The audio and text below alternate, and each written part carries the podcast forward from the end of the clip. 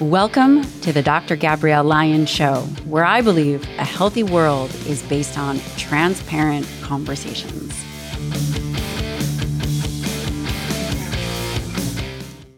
In today's episode of the Dr. Gabrielle Lyon Show, I sit down with Dr. Amy Shah. I love having other providers on the show because it allows us to discuss what is challenging for patients in real time. She got her nutrition degree from Cornell. She went on to medical school, did a residency in internal medicine at Harvard, then did a fellowship in allergy and immunology at Columbia University. We had a great conversation. And in this episode, we talked about the connection between the gut, the microbiome, and mood, how what you eat, how the bugs in your belly dictate how you feel. We also discussed the difference between cravings and hunger. And finally, we cover when you should be eating, what you should be eating to really leverage food for mood and longevity. If you like this episode, please like it, subscribe it. We put out this content for free. Your support means the world to us. Let's dive in. This episode of the Dr. Gabrielle Lyon Show is brought to you by One Farm. This episode is all about gut health. One Farm makes an amazing bone broth gut health product. What I love about this is this is a product that is dedicated to connecting farmers with consumers. They work with over 40 different farms all around the world to get their adaptogens and their herbs. As it relates to gut health, bone broth is a great adjunct to what you're already doing. One farm has been enhanced with other botanicals and adaptogens to help support a healthy microbiome for better gut health, which hopefully means better mood. It's bone broth from grass fed organic beef. It has garlic and onions in it, organic heirloom garlic, which tastes great. There's also chamomile and marshmallow root, all of which can help your stomach.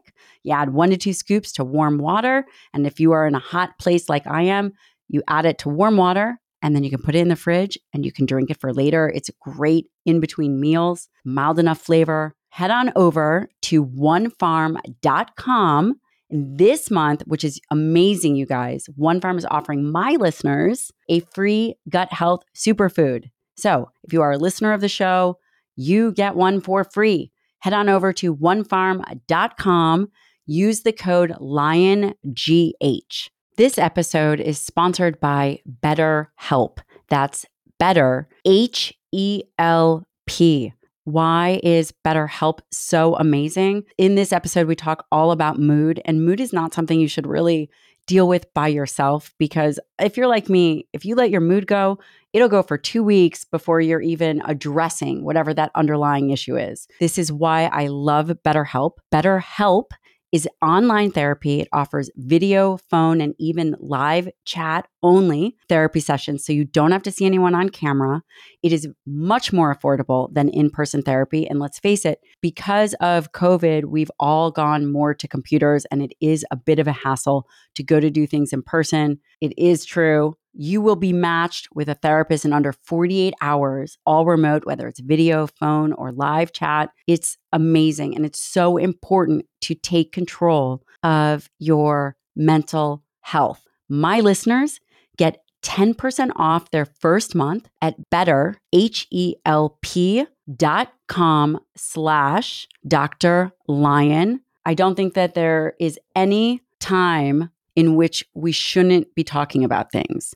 If you are feeling down, even if you're feeling great and you have life changes, therapy is something extraordinarily important. Head on over to betterhelp.com slash Dr. Lyon. Dr. Amy Shah, I'm so grateful you are in a clinic right now, which is uh, so gracious of you to take a time out of your busy day to come and join us on the show. I'm really excited to talk to you. You know, it's not often that I have people talk about books just because because i want to hear about clinical experience we want to hear about some of the latest research and you and i both know that uh, in writing a book uh, it takes i don't know how fast of a writer you are but it took me two years yeah so by the time the information comes out uh, it's who knows where it stands but your book why am i so effing hungry is what I believe to be on the forefront because it talks all about the gut microbiome. And um, number one, Dr. Amy Shah, welcome. Thank you. And, and thank you, you, for saying that because I feel the same way about books. Um, often, by the time you get the book, it's two year old info. Um, but the cool thing about the gut microbiome is that there's just mounting evidence on so many of the things I was talking about. Like we have new evidence to support a lot of the things we were talking about. Uh, so I feel really excited about the future of this. We're right at the edge of it. Yes, I, I, I couldn't agree more. And I wanted to touch a little bit about you and uh, your background that's really important for the listener to understand who you are. You have a undergraduate degree in human nutrition. You went to medical school. You then did uh, training in internal medicine and then went on to go into allergy immunology. Uh, yep, and I had a few research years in between there somewhere, but um, so I definitely, when I see studies, I look at it from both my personal view, but from when I was in the lab, from when I was in fellowship, when I was seeing patients in the clinic. Um, so it's kind of a conglomeration. That's why I love still seeing patients because even though a lot of what we do is intellectual and dietary and lifestyle based, um, I love to see what you know the real world look like what are people struggling with? What are the things that we can help them with? Um, it gives a, a, different perspective. Yeah and that that's really a beautiful thing. And i, and I just want to mention that there's harvard in that lineup for where you train. There's columbia and cornell all of which that are individual places that are the best in their field. And, and that becomes really critical when we have this conversation as to who we are bringing to the audience. Now let's talk about what is the difference between hunger and cravings? Because ultimately, everybody wants to have an optimal body composition. Yes. And everyone wants to be happy. And I think what we don't realize is that food creates mood. Our gut brain connection is responsible for our mood, our metabolism, how we feel, how we look, right? So, um, that's why it's so important to understand the difference. Um, hunger, in its true sense, is a biological need for nutrients. Um, we are wired in multiple different ways to make sure that we search for food, that we, um, you know, eat food that is nutritious to our body. And of course, we know now that there's lots of problems when you don't do that. Um, so, hunger is a true biological need. Cravings is a whole different pathway. Cravings is your desire for anything, could be food, but desire for alcohol, desire for uh, drugs, it could be desire for gambling, it can be good, it could be desire for um, getting to the next level in your career. So it's based on the dopamine pathway, and this dopamine pathway is a strongest driver, um, stronger uh, than any other mechanism in our body to make us do something. Like dopamine will make you get up out of your chair, drive across town, and get that food, drug, item, thing. Um, and there's no other pathway like it. So the mechanism between that drives craving is actually different than the mechanism than the physiological mechanism that drives hunger. Absolutely. And that's why it's so confusing to people because sometimes we are actually craving food um, and we're not needing those biological nutrients. And I give people the exact example of processed food. Um, you know, you could have eaten a full day of nutrient rich food. Um, you could be completely full, and um, but you could still, you know, sit down for a movie it, late at night and then want to eat snacks. Um, I want to eat ice cream, want to eat dessert. And that's your dopamine pathway seeking that um, comfort rather than the hunger pathway.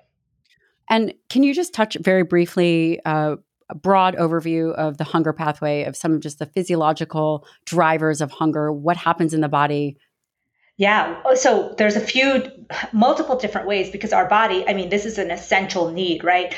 Food, feeding, is an essential need for survival. So we have lots of different reminders um, in our body to um, eat food. So one of the pathways is your hunger hormones. Your hunger hormones, like ghrelin, a lot of people know ghrelin, which is a hormone that gets released and it makes you hungry. And ghrelin is released in a cyclical pattern. And it's a reminder because your body does not want you to forget to eat for days, even though we can physiologically go for days, weeks, actually months without food. Um, it doesn't want you to do that. It's a lot of stress on the body. And so we have um, hormonal pathways, we have neuronal pathways, so brain and um, vagus nerve pathways. We have um, gut pathways, so gut our gut uh, bacteria releases uh, uh, signals to our brain to signal that we're hungry. So we have the gut pathway, we have um, different uh, signals that our stretch receptors, even in our GI tract, can send to our brain to say, hey, you know, we haven't felt food coming in for a long time. And so these pathways all kind of go to your brain and make you seek food. And if you think about it, it also hits on the cravings pathway. So when you are starving yourself. And a lot of women can relate to this. Okay. When you are starving yourself, say out of, you know, you're on a crash diet, you will start to notice your craving pathway being activated as well. That not only do you seek food, but you're also seeking comfort from food. So you're you'll want to snack more. You'll want more sweet, fatty, processed foods uh, because that cravings pathway gets recruited because they're like, okay, she, you know, this lady is not eating enough. We've already sent her the hormonal signals. We'll already sent her the neuronal signals. Now we're going to hijack the dopamine pathway. So now she gets cravings and we can protect ourselves from starvation. Mm. So essentially, what you're saying is that hunger is incredibly complex. Hunger is not just, oh, I'm feeling hunger. Yeah. You know, I'm just feeling hungry, but there is a biological drive to feed. There is uh, a gut hormone component, whether it's CCK or uh, you know a handful of other hormones. There's a, a, vagal component and a stretch component, which I love in your book. You said the the raw veggie test, yeah, which is it's funny. Maybe we'll we'll mention that. What do you think is the easiest lever to pull um, for an individual to lower their hunger? Again, when we think about optimal body composition, you do it does require caloric restriction. Yeah. What are the ways that we can pull these multiple levers to help mitigate hunger? So, what I talk about in the book is that it's not our fault um, that we are so hungry and craving all the time, really just craving all the time. And that some of the things that we can do to reduce our cravings for unhealthy foods is to change our gut. Um, if you're trying to change your gut microbiome, so the trillions of bacteria that live inside your intestines that pull the strings on your hunger and cravings, you're going to have to change what you eat, what you input into your body. So what I talk about is replacing foods with um, other foods instead of just talking about restriction, which is really hard. The dopamine pathway does not like you to restrict something that it's craving because it will just make the craving stronger and stronger and stronger. So, unless you retrain it or replace the foods with something else that's similar, you're always going to have those cravings. Um, so, mm simplest one of the simplest things i talk about is matching your eating with circadian rhythms. That's a very easy way to start to retrain your hunger and craving pathways to be in tune with what your cell needs and what your brain needs. So 80% of our genes work on circadian rhythms um, our light is the strongest source, but food and temperature is a second and third.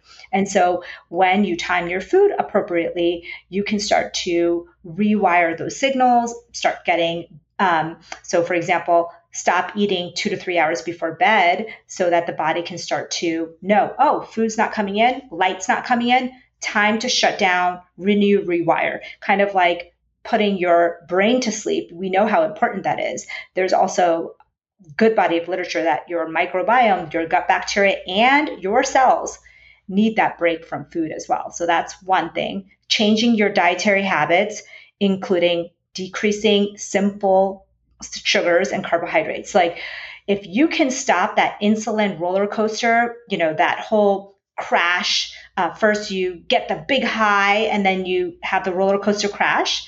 Um, you can really start to improve the things that you crave. And then, you know, I, will say your favorite, uh, increasing your protein intake. Protein is a really great way of inducing your satiation hormones, like the hormones that tell you that you're full, the neuropeptide Y, the CCK, the things that tell you I'm full, the um, leptin.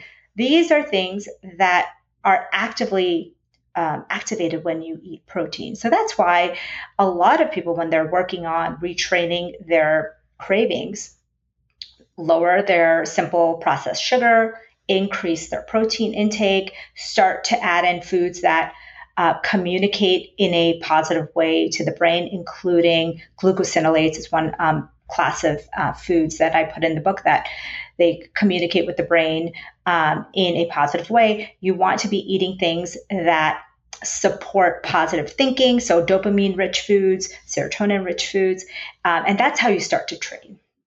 I love that. I love that. You mentioned this idea of circadian biology, and a circadian rhythm is typically that 24 hour cycle in which we are all accustomed to. There's a huge push for intermittent fasting and fasting. And the question becomes, which I, I believe I know your answer. Uh-huh. Do you think that there is benefit for fasting in the morning, or how do you recommend individuals implement a a fasting or intermittent feeding schedule? What would be specifics? So, um, intermittent fasting is very personal. It's like exercise. You can say, um, you know, some people run ultra marathons and other people do yoga, and it has different benefits. So, same with fasting. There are people who do three day fasts, there are people who do overnight fasts, and they're totally different things and they have different effects on our metabolism and they can have different benefits. And so, what I say is that if you're looking for something to just start and you want to improve your metabolic markers, you say you're fasting insulin, you want to improve your cholesterol levels, you want to improve your physique. Um, the, first thing I would do is start to fast according to circadian rhythms. And so, what I mean by that is that you don't just roll out of bed and eat a Pop Tart and orange juice, you know, like thousands of years ago. Your body's programmed to seek food, exercise, or at least get a little break. So, even when you look at coffee, coffee is best consumed 60 to 90 minutes after waking. Food is best consumed 60 to 90 minutes after waking. And so you can stretch it a little longer than that if you'd like, but you really don't want to just get out of bed and have um, a big uh, cup of coffee and a bagel, which is what a lot of people in the modern world do. And then the harder part and people hate this part because our culture is so anti is to cut out the evening alcohol to cut out the evening snacks to cut out the food that's two to three hours before bed as much as possible. It doesn't have to be a complete fast, but if you can do that, the more you can fast before bedtime, the better your metabolic markers will be. So, doing a fast based on what maybe you would have done when uh, if you were alive a thousand years ago or when you go camping like for example i just went to peru machu picchu and we camped and we did the five day hike um, and i kept thinking about circadian rhythms through the whole day because it was when it was sundown that was when you had your last meal because it's not like you're you know watching netflix and eating um, popcorn right so you pretty much end your meals at the end of the day, shortly after sundown, was how we did it. And then um, pretty much ate nothing except for tea or water until the next morning. And then the, in the morning, you just don't, we didn't just roll out of bed and have a big breakfast ready for us. We you know packed up our things we got ready for the day we got we went to a place um, to sit down to have a quick breakfast but it was at least 60 to 90 minutes. And I thought, wow, this is exactly how circadian rhythm biology works. And it makes sense because except for, you know, the last 100 years, we were on that kind of schedule and our bodies uh, function optimally.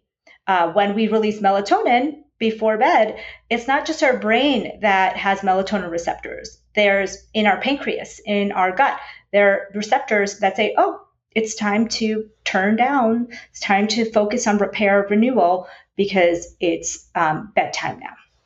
So, in an ideal world, basically, individuals are not pushing a fasting to 11 or noon, assuming you wake up really late. Uh, yeah. what you're saying is this is really shifting the window to when the sun is up, this is the time that you should be eating. And I'm guessing that when the sun goes down, this is the time that you would stop. Therefore, shifting the fasting and feeding window earlier may be of some benefit. But what you said was it wasn't just necessarily about the circadian biology, which again is that 24 hour uh, pattern, but it's the impact on the microbes, the gut microbiome. And that's what I think is so fascinating. When it, you know, when we think about the gut microbiome and the interface with mood, you mentioned something called psychobiotics. Mm-hmm tell us what what is a psychobiotic? What do we know? What do we know from the literature? Yeah this is the area that's so shocking that you can actually change someone's mood simply by changing their gut bacteria.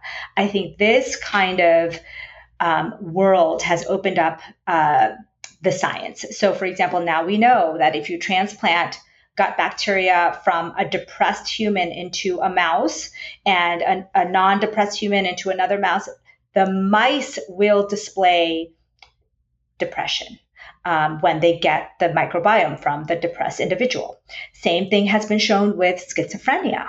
You can actually create a situation where just the gut microbiome is transplanted into an animal and the animal starts to display characteristics of schizophrenia.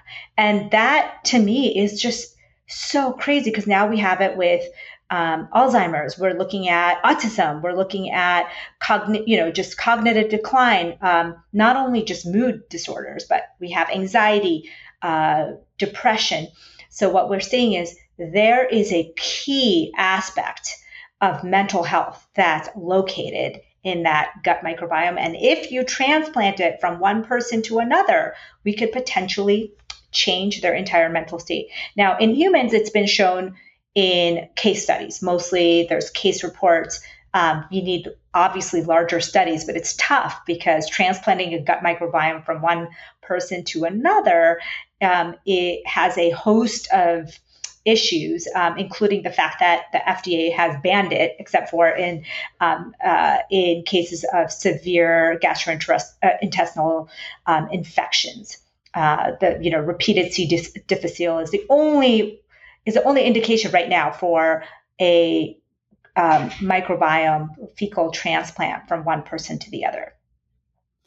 Why do you think that, or you know, what does the evidence show as to why. Why do we yeah. see significant mood changes? Is it um, a neurotransmitter issue? Uh, are these things crossing the blood-brain barrier? What what do we believe that the interface is? Yeah, um, and this is what's so interesting. So there's a few different theories. Obviously, we know that the vagus nerve connects our gut um, to our brain. That is the strongest um, neurological connection. So the neuro neurological pathway from the gut to the brain, the direct link is the vagus nerve. But now we know that there's multiple other pathways. And one of the strongest pathways that we know is through our immune system. And so um, when our gut bacteria produce a very magical compound called a short chain fatty acid, so it's a very short chain of fatty acids um, in a certain um, sequence the body takes that information and it creates all kinds of changes. So it's anti inflammatory, it goes to the brain, it changes the immune system. It so it's basically like a calming veil um, of all of your inflammation and it boosts your mood. So we now know that increasing the short chain fatty acid production through gut bacteria is one of the strongest ways to achieve mood change, uh, achieve, you know, anti-inflammatory benefits, immune benefits. The big question is, how do we do that? because we know that you can transplant bacteria, the good bacteria, from one person to another. Um, that's the fastest way to do it. But are there other ways that we can get more short chain fatty acids, that we can get more bacteria that create short chain fatty acids to boost our mood, to make us, you know, fitter, to make us feel less inflamed, uh, basically change our entire metabolism uh, from that pathway? That's the most promising. And how can an individual increase their short chain fatty acids? Uh, what are the foods? Yeah. What are the actions? One yeah. of the best actions is free. It's exercise. Exercise is one of the most potent drivers of short chain fatty acid production from gut bacteria. So I was always say that best probiotic is exercise. You're um, making the gut bacteria that produce short chain fatty acids super happy. They produce a lot of short chain fatty acids. They produce more of themselves. So you're increasing the amount of bacteria and the amount of short chain fatty acids. So we think one of the key anti inflammatory effects of exercise actually is mediated through that gut bacterial pathway. Um, so exercise is number one, probably, I would say, um, out of anything. Um, and then, of course, diet is equal or at least um, similar to exercise in creating short chain fatty acids. So there's um, many foods, uh, including you know prebiotic fiber, probiotic fiber, that um, feed that good gut bacteria, you know, quote unquote good gut bacteria that's creating short chain fatty acids, and we know that um, one of the some of the short chain fatty acids are directly sent you know to the brain to change our mood so we ha- know a lot about um, short chain of fatty acids there's also of course uh, an increase in dopamine or serotonin that can change the mood in the brain. Um, and there's interplay between the neurotransmitters and the short chain fatty acids to create a change in your mood. Um, so when you say food creates mood, uh, you're seeing like a huge milieu of changes in the gut that's being translated into the brain. We know there's at least four different ways um, that they communicate with each other, and there's new ways discovered um, all the time. And so I got interested in it because when I was in medical school, we had an immunology um, kind of small group session where we talked about why there was such an increase in autoimmune inflammation allergic diseases in the modern world. And the leading theory was because of the changes of our gut microbiome leading to immune and body changes. And i thought oh my god that's crazy. Like we're doing something very wrong to our gut microbiome because it's creating all kinds of diseases, obesity, diabetes, but also autoimmune diseases and allergies. Hmm. That's fascinating. Where do you recommend individuals get uh, prebiotics as it relates to food, the prebiotic, probiotic? I'm just I'm curious as to what the the listener could do, and and also how much. Yeah. So what's uh-huh. um, probiotic foods is um, well, better studied. Okay, so probiotic foods are fermented foods, things like yogurt, um, cottage cheese. Uh, then there's things that are non-dairy, like apple, you know, the apple cider vinegar with that's uh, non-pasteurized, the mother with the mother, you know, and then kombucha. There's kimchi. There's natto. There's a host of fermented foods. What we found is in new studies that the higher your intake of fermented foods, the more bacteria and the more diverse the bacteria become in your gut. And so in the beginning, it was like, um, when I would, would talk to people, I, you know, people I work with, I would say, oh, you know, start to get some yogurt into your diet. But now the new studies show that you can really push this like four to seven servings, and you're really getting the highest level of microbiome changes. And the problem with probiotics is there's really no consensus on which probiotic, what dose, you know, which we're still working on that. And I still think that getting it through foods because of uh, the complex structure of probiotics and the way the foods kind of carry it in a net just you think about like a matrix and the probiotics are in that food, it gets to where it needs to go faster and more effectively than just taking a pill version. So I love increasing the amount of fermented foods in your diet. It can be as easy as yogurt. It can be as fun and complex as you know making your own kefir, um, trying all kinds of new fermented foods, mm. and then oh yeah, go ahead. No, no, no. Go ahead. And then please. prebiotics is really, you know, a matter of eating more vegetables because prebiotic fiber is really the fertilizer for your gut. It's a food that your gut bacteria eat. And then when they eat prebiotics, they can make postbiotics and all these beautiful things happen. The short chain fatty acids get produced. Um, you can eat that through um, vegetables in general, especially the stalks, but um, especially in things like artichokes and asparagus and um, chicory root. There's a special prebiotic called inulin that is actually seems to be the magical prebiotic that produces more of the bacteria that even help in weight loss, which is so interesting because I think people are really, really interested in newer natural ways to control our weight. One of the best ways is to get prebiotics like inulin in your diet. Yeah, I, I think it's so fascinating to think that humans can survive and thrive on a multitude of different dietary patterns. And, you know, I've been uh, reading a lot about urolithin A. I'm, I'm sure yeah. you've heard about urolithin A. Timeline is uh, by far and away, I think it's uh, going to be the next big thing. But one of the things that, that's so interesting about urolithin A is that it's an ellagitannin, right? So mm-hmm. whether you're eating pomegranate or you're eating walnut or whatever it is that you're eating that has these ellagitannins, only 40% of the population can actually make this compound in the gut microbiome to help support mitophagy or whatever it is the the desired outcome.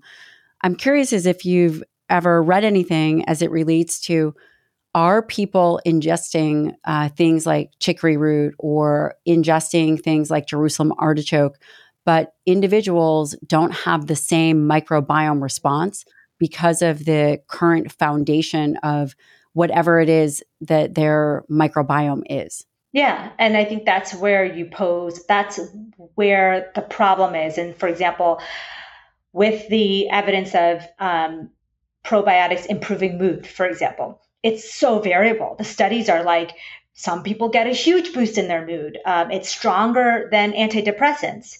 And in other studies, it's not as strong. And we think that part of it is the host, right? Like you, um, you may have a very strong diverse microbiome. And so when I give you prebiotics, I give you probiotics, your mood instantly changes. But if you're someone who has a depleted um, gut microbiome, you may have different effects on uh, from this. so it's not just like you add this and now you get this result what we are realizing is you really have to systematically heal the gut um, improve the uh, bacteria, uh, both in diversity and number, so that it can start functioning for you. And again, like exercise, when we talk about exercise, we always talk about in a way that it improves your physique, it improves your muscle mass, it improves your brain health.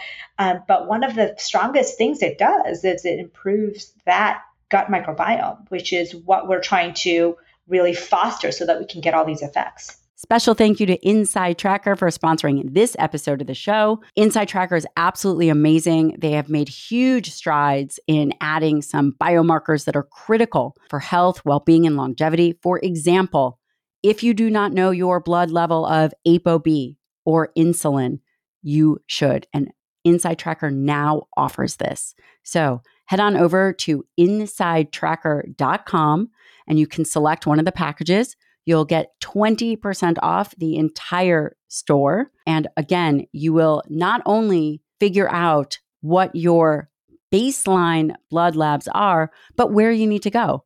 For example, what does your daily action plan need to be? What kind of exercise? What kind of personalized guidance do you need? Inside Tracker will offer this to you. It's a great company.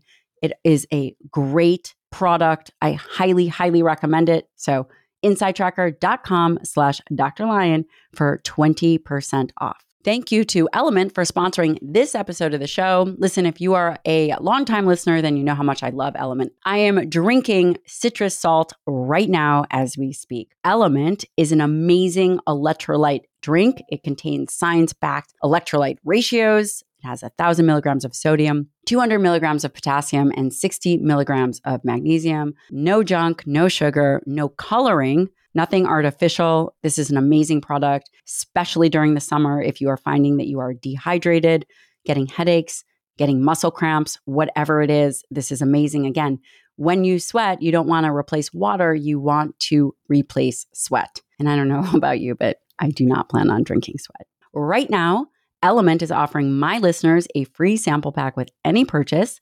That's eight single serving packs free with any LMNT order. You can try all eight flavors or share LMNT with your friends and family, which I do often. In fact, they leave every time like it's a holiday. You can go to drinklmnt.com slash Dr. Lyon.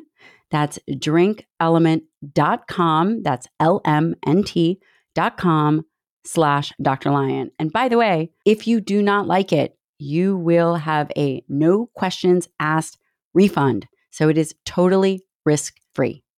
And that's through the influence on short chain fatty acids. Does it matter what kind of exercise? Um, or is it the yeah, contraction of the skeletal muscle? Yeah, what is it's it? it's literally we don't even exactly know why, you know, what what signals it's getting from where. So we know that the contraction helps. We know that the blood flow helps. We know that um, both um, weight training and uh, uh, cardio or whatever the opposite of that is um, will stimulate um, that change. But we don't know exactly if there's an optimal type of exercise.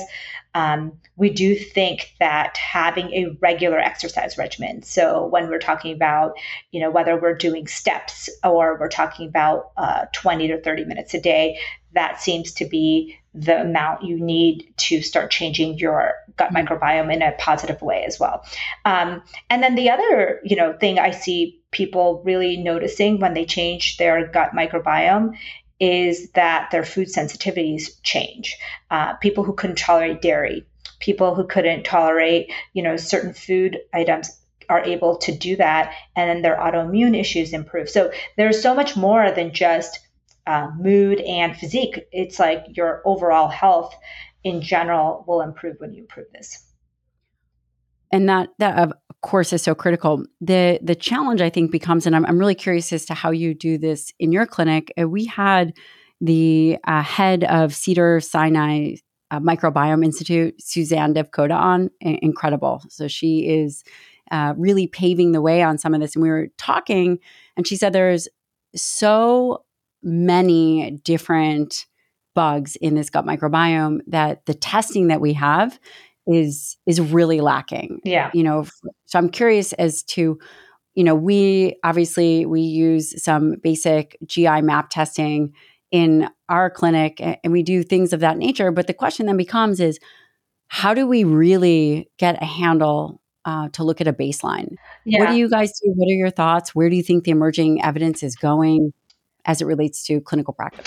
I I agree with you. The clinical practice piece of this is the most difficult because there is no good test. Um, or, or, let's put it this way there is no reproducible um, gold standard when it comes to um, gut microbiome testing. And so, um, unlike, you know, just testing your vitamin D level, we can't just know um, what's going on. It's symptomology based.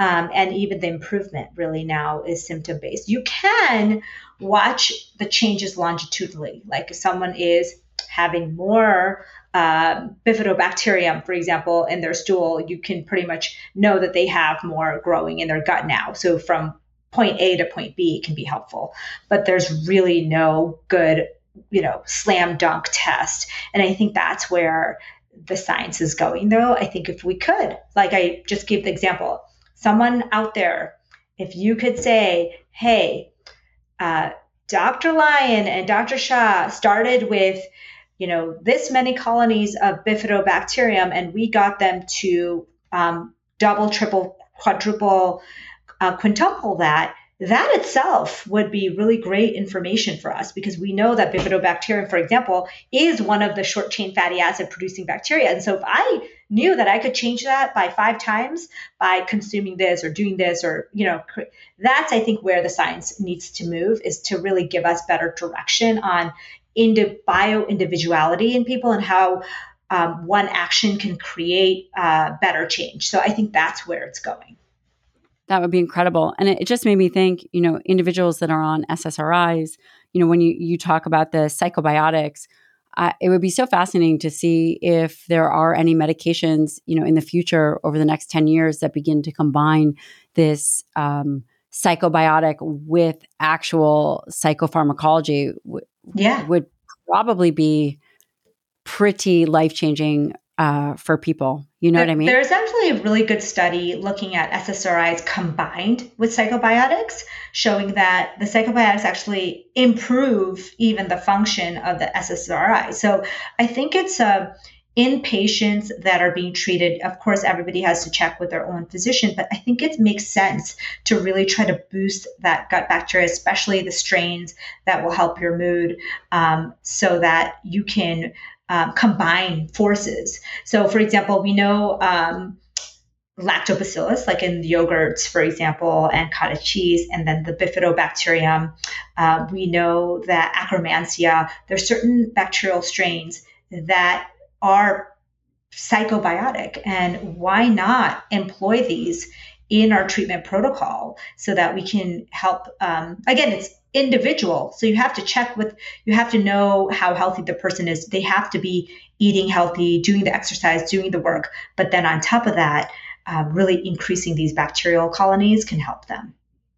Do you, so if, for example, someone has low Akkermansia, mm-hmm. how, could an individual just take Akkermansia and then push the needle? What, when you're uh, looking through yeah uh, a test that you know you've got this patient sitting in front of you and they're having gi issues they're having mood issues. Are there a handful of strains that you're looking for that when you're low you're concerned and you know exactly what you're going to deploy?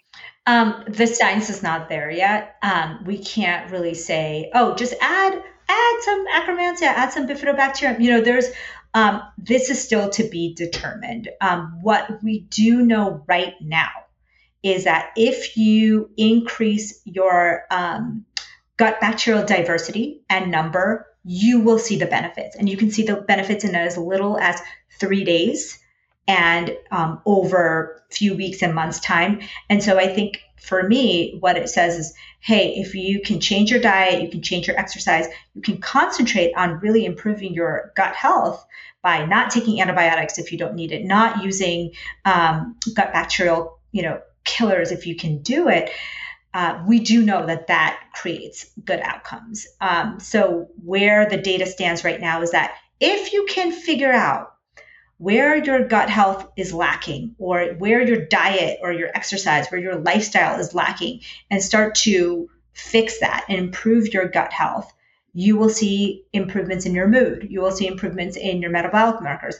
But to say um, we're not 100% sure right now, based on the studies, which probiotic should I be taking if I'm anxious? What about if I'm just tired all the time? What about if I'm, you know, perimenopausal? Because all of that data, we have that data about which bacteria can um, be different, but it's not as easy as just giving them that bacteria. Hmm. And th- I think that that's really important uh, to point out. And you know, you're talking about this in the book. There's a whole list of different kinds of foods and strategies to help diversify the gut microbiome, which which I think is easy to do and profound because it, it can create such a, a positive impact, we hope, in the body. Individuals that live together, do they have the same microbiome? The best way, um, you know, we always say we're the we're the sum or the the best of the five people we spend the most time with, um, that absolutely goes for gut bacteria. Um, so, for example, twins who were separated at birth, um, their gut micro- microbiome looks nothing like each other. It looks much closer to their family that they live with than the biological twin.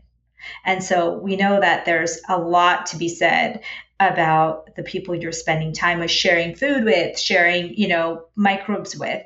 Um, in fact, so much so that athletic performance is based on gut microbiome. So if you spend time, share food with, share microbiome with someone who has the athletic prowess that you want, you will start to get some of that gut bacteria. And so that opens up a whole world, right? Like, okay, how do I get close to LeBron James without, you know, even though I don't live with him?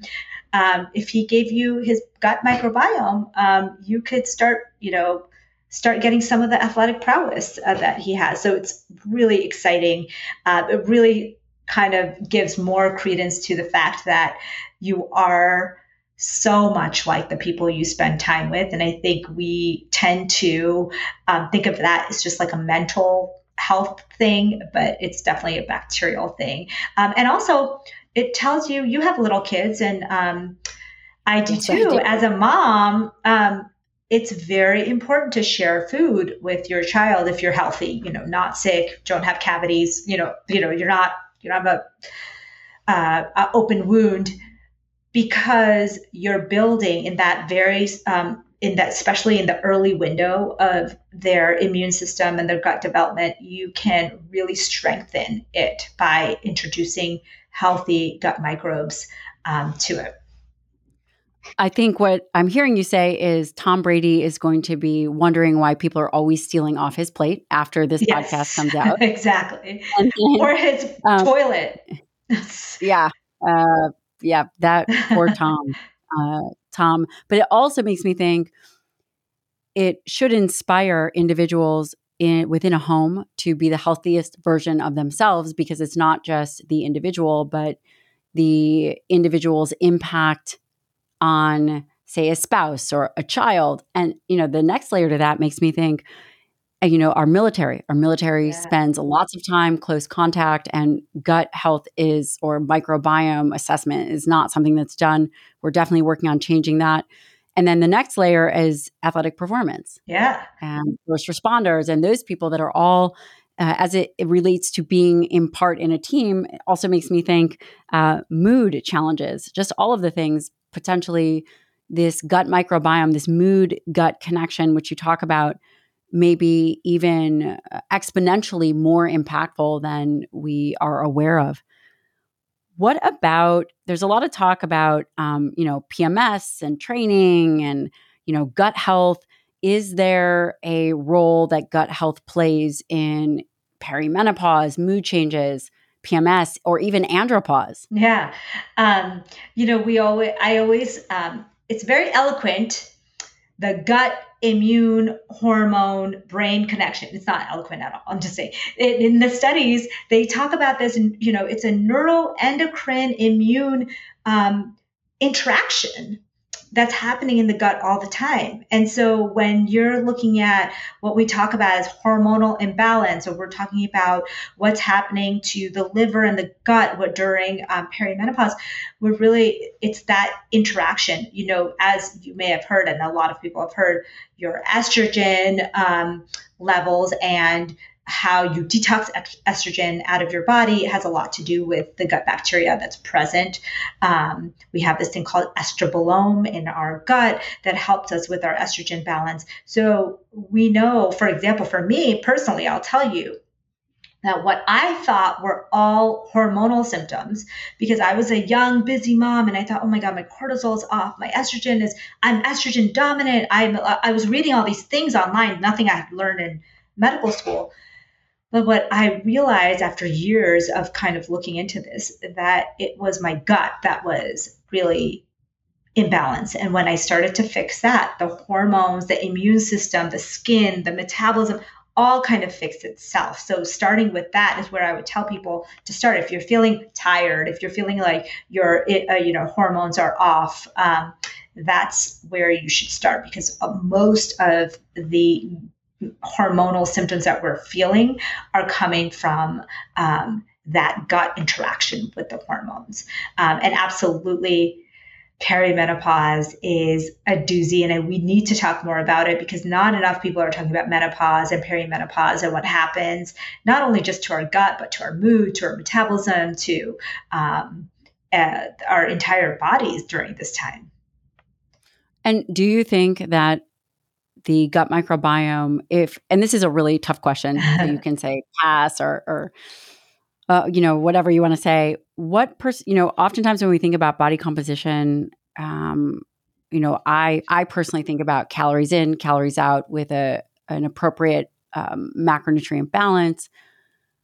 It would be challenging to not address or not um, acknowledge that the gut microbiome probably plays a role in whether it's calorie absorption or calorie utilization. And I'm curious as to what percentage of obesity or, or these kinds of um, difficulty losing weight is related to the gut microbiome versus, say, a calories in, calories out. And it's obviously yeah. probably all together. But I'm just curious in terms of uh, hierarchy of importance. Yeah. Um, okay. I'll give you an example from the research because I think this can frame the conversation.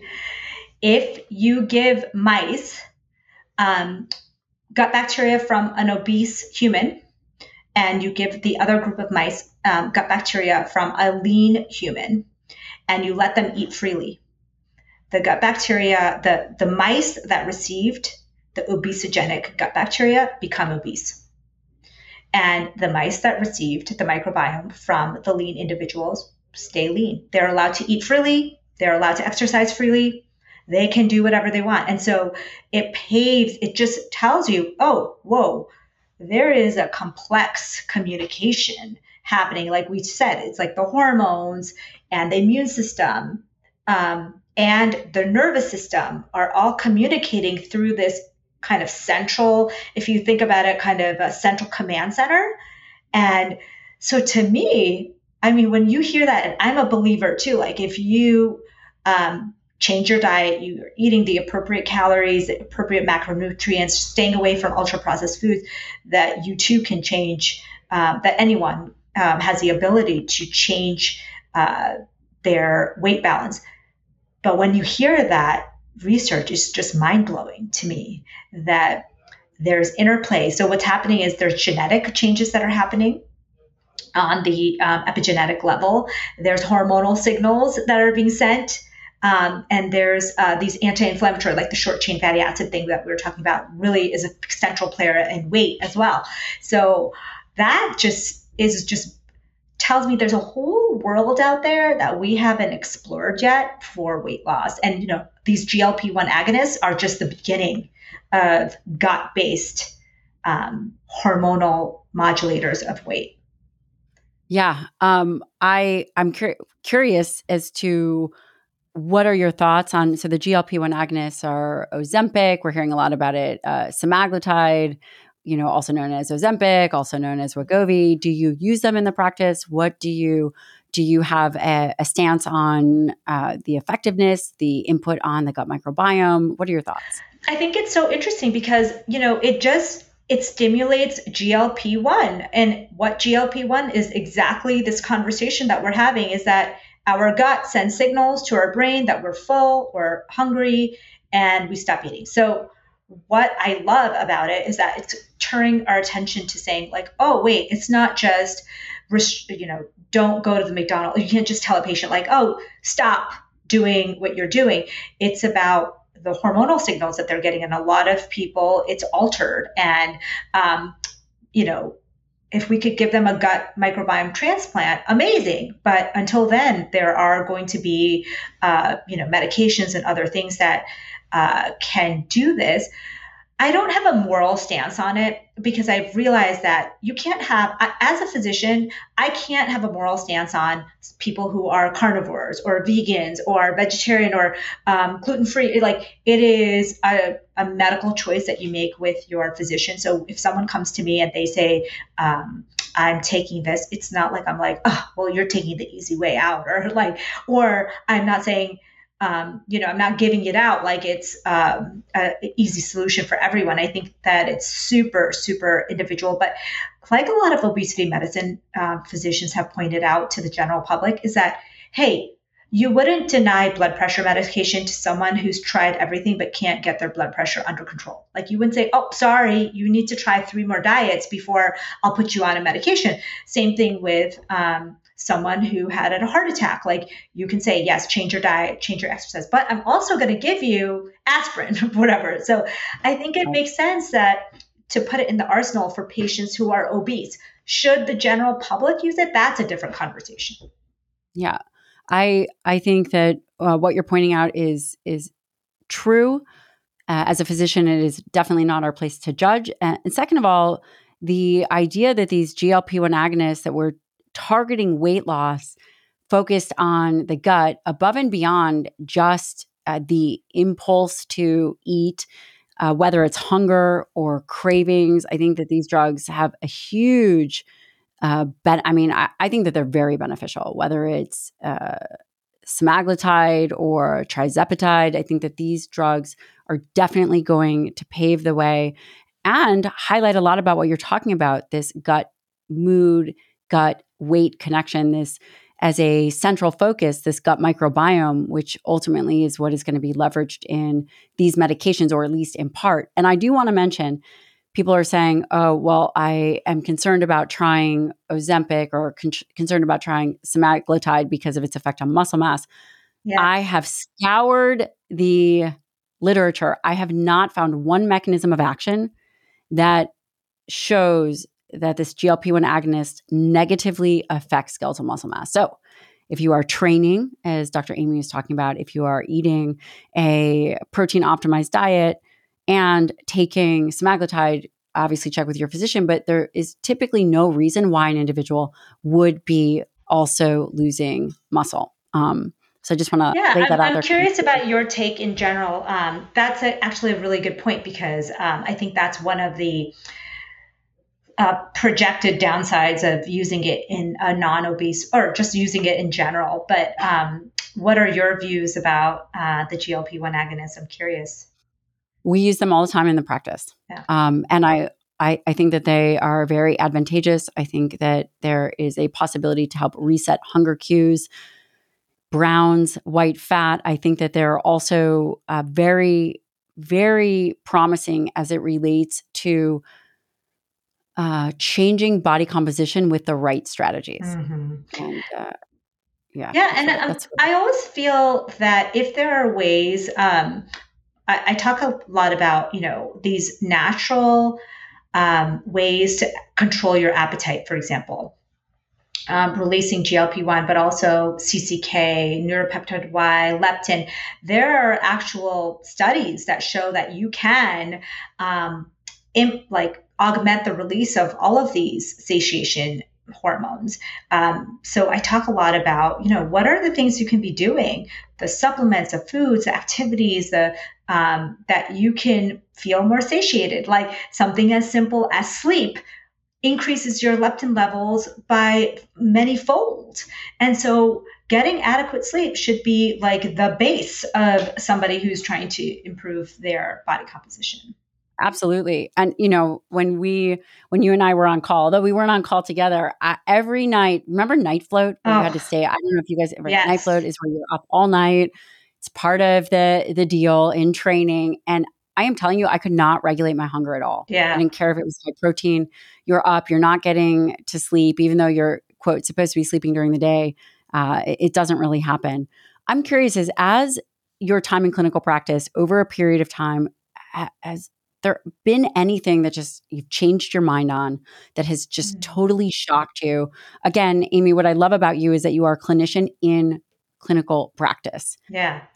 Well, so, what you'll, I think what you'll appreciate about this um, is because I think you talk a lot about this, um, is that when I was growing up, I was vegetarian uh, because that's how I, I mean, I was born into a family that was um, following um, a kind of a, uh, a lifestyle practice called Jainism, which um, is. I'm actually very familiar with. That. Yeah, so no harm to any animals or plant life if you can. And so I um, really did start to look more into being a vegan or being um, more plant based. And I think what I realized that for myself personally, when I um, started to add more protein to my diet, I found it really difficult to find a lot of vegan, non dairy, um, uh, plant sources, and there are so many, and it's you can be very creative, and um, there, and not to say that there's there's so many even bodybuilders. So what I did is I just I said, you know what? I've never eaten meat. I don't want to eat meat, but I think that for me now that I've fixed my gut health, I can start incorporating um, dairy sources of um, protein, some um, egg sources of protein, and kind of go to the lacto ovo. Um, so I've changed my stance on dairy. I've changed my stance on eggs because I've realized wow, even the American Heart Association says, you know what? If you're um, vegetarian, you want to eat eggs, that's actually really healthy. It's heart healthy. I mean, they've changed their stance. For them to say that is um, a big step. And same with dairy. Low fat dairy has become, or just dairy in general, has had a really bad um, reputation over the years. And people say, oh, don't eat dairy. They're so inflammatory. And I think what I've realized is that um, the data doesn't really support that. Doesn't support that at all. Yeah. We eat dairy all the time in our house and we eat uh, low fat dairy. We do try to keep our overall fat content, or at least I do. Yeah. Low, the kids kind of are. Yeah. They're on their own journey. On their yeah. own journey. Um, yeah, but so I've changed my, um, and even with gluten, I don't, I'm not, uh, I don't feel like everyone needs to be gluten free and not everyone needs to be dairy free. Not, I mean, it's just ridiculous to tell an entire population of people, in my mind, ba- based on very little, no data, um, to say that they should be on gluten-free diet um, just just because, you know, that kind of thing. So it's a lot changed in nutrition over the last um, 20 years. And I think that to stay ahead of the trends, um, it's really hard because things are changing all the time. But those are a couple of things that I've changed in my life. I love that. What I'm hearing you say is there's a lot more flexibility that perhaps start with the anchor of your own health, whether yeah. it's gut health, whatever, and there is more flexibility uh, as it relates to those kinds of things. Yeah, I think that if your goal is to be happy, to um, look help uh, you know look better, especially through your older years for women. Um, your goals might look different than they did, you know, when you're 15 16 25 even. Um, mm-hmm. and so change that with your goals in mind. So my goals are good better gut brain connection. Um, so improving your gut health improving my brain health um, improving my muscle mass as i age and really keeping myself um, primed for longevity. I love that. As it relates to gut health do you believe or have you seen in your clinical practice? We use a lot of Xifaxan. Um, you know, I think there's a lot of good data, and that this is a medication for SIBO, which is not actually systemic; it's local. Do you think medications like that are um, effective, or would you like to see a more natural approach to uh, somewhat of a gut microbiome reset? That's a tough question. I think that we don't yet have a exact protocol for everyone. I think that gut health is like nutrition, um, in that uh, there are some people who are going to uh, respond immediately through dietary changes. Um, there are people who are going to need medication. There are going to be people who need a combination approach. And I think the best things that people can start with is changing your diet, improving your circadian rhythm alignment. So, getting sleep, getting sunlight, getting movement, and then fasting. Those are things that everyone can do to start and then see what's left. Like, there's going to be people who need medical treatment for their mood, for their SIBO, for their, um, you know, GI illnesses. Um, but I think we start with the base and go from there. For me, whenever I go back to the base for myself or for the people I work with, um, you know, you really fix those things first and then mm-hmm. move on from there. So you fix those things first, and let's say, um, eat, let's say an individual has some kind of pathogen, whether it's a bug like Entamoeba histolytica or something like that. Would you still say let's look at the fundamentals or are you going to treat and then build the fundamentals as you're doing it yeah do you think that the body can rid itself i think um, it depends on the situation like h pylori for example i mean you have to treat it i, I right. just think that we always treat it yeah Absolutely. and it's like there are certain things that you can't really just let them um, kind of write it out. Um, SIBO is a tough one. I'm not sure.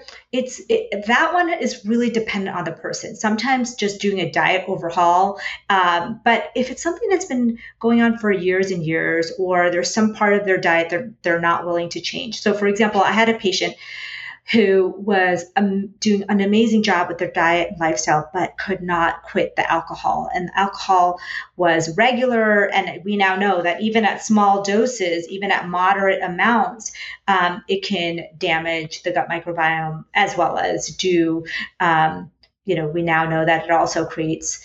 Um, negative brain changes um, and muscle, all kinds of changes.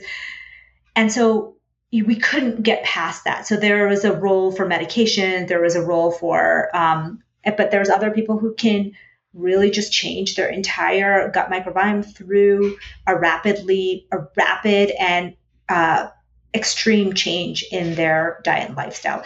Um, you know that nature study is so landmark. There's a nature study that says that they took two groups of individuals um, and they had them rapidly change their diet over a course of 14 days. And they started to sequence their microbiome every day. And they th- saw that by day three of a completely different lifestyle and diet, that that group had already started to change their gut microbes. So it's really quick. Um, and you can start to see the changes very, very almost instantly. That's, that's incredible. Yeah. It's incredible. Um, and that that's where it's wonderful that you're a physician and you have the capacity to prescribe if you needed to yeah. or you know if you didn't and you were going to try a natural approach. And for those listeners sibo is small intestinal bacterial overgrowth. It's something that i'm sure dr amy sees all the time. I see it all the time and it really does affect the way people feel and absorption all of those things. Um, so that's uh, uh, really really helpful that it is individual yeah. It is very much uh, as the individual. Uh, last question. I know that you're in the middle of clinic, so I want to make sure that uh, we keep you on time. We had a little tech difficulties here. Who knows why, but it happens. Um, why this book? So, your first book, which I love these titles, Why Am I So Effing Tired? Yeah. And now this book, Why Am I So Effing Hungry? Was there something that happened or something that you saw where you said you know what? I i've got to figure this out. Is there a moment? Yeah um, you know i my moment was when i um, was early in my practice. I had two my kids were really young they were toddlers. Um, i just felt out of control and i was tired all the time. My um, hormones felt out of whack. I felt like i was always in this constant fight or flight mode and I had a very, very serious car accident one day when I was going to pick up my kids. And um, after that, I had to pause because um, the car was wrecked. I couldn't go to work. I was injured. And thankfully, I survived that accident. But what that taught me is like, you know, we don't have our whole lives. Like, we may have just today. Today might be your last day, tomorrow.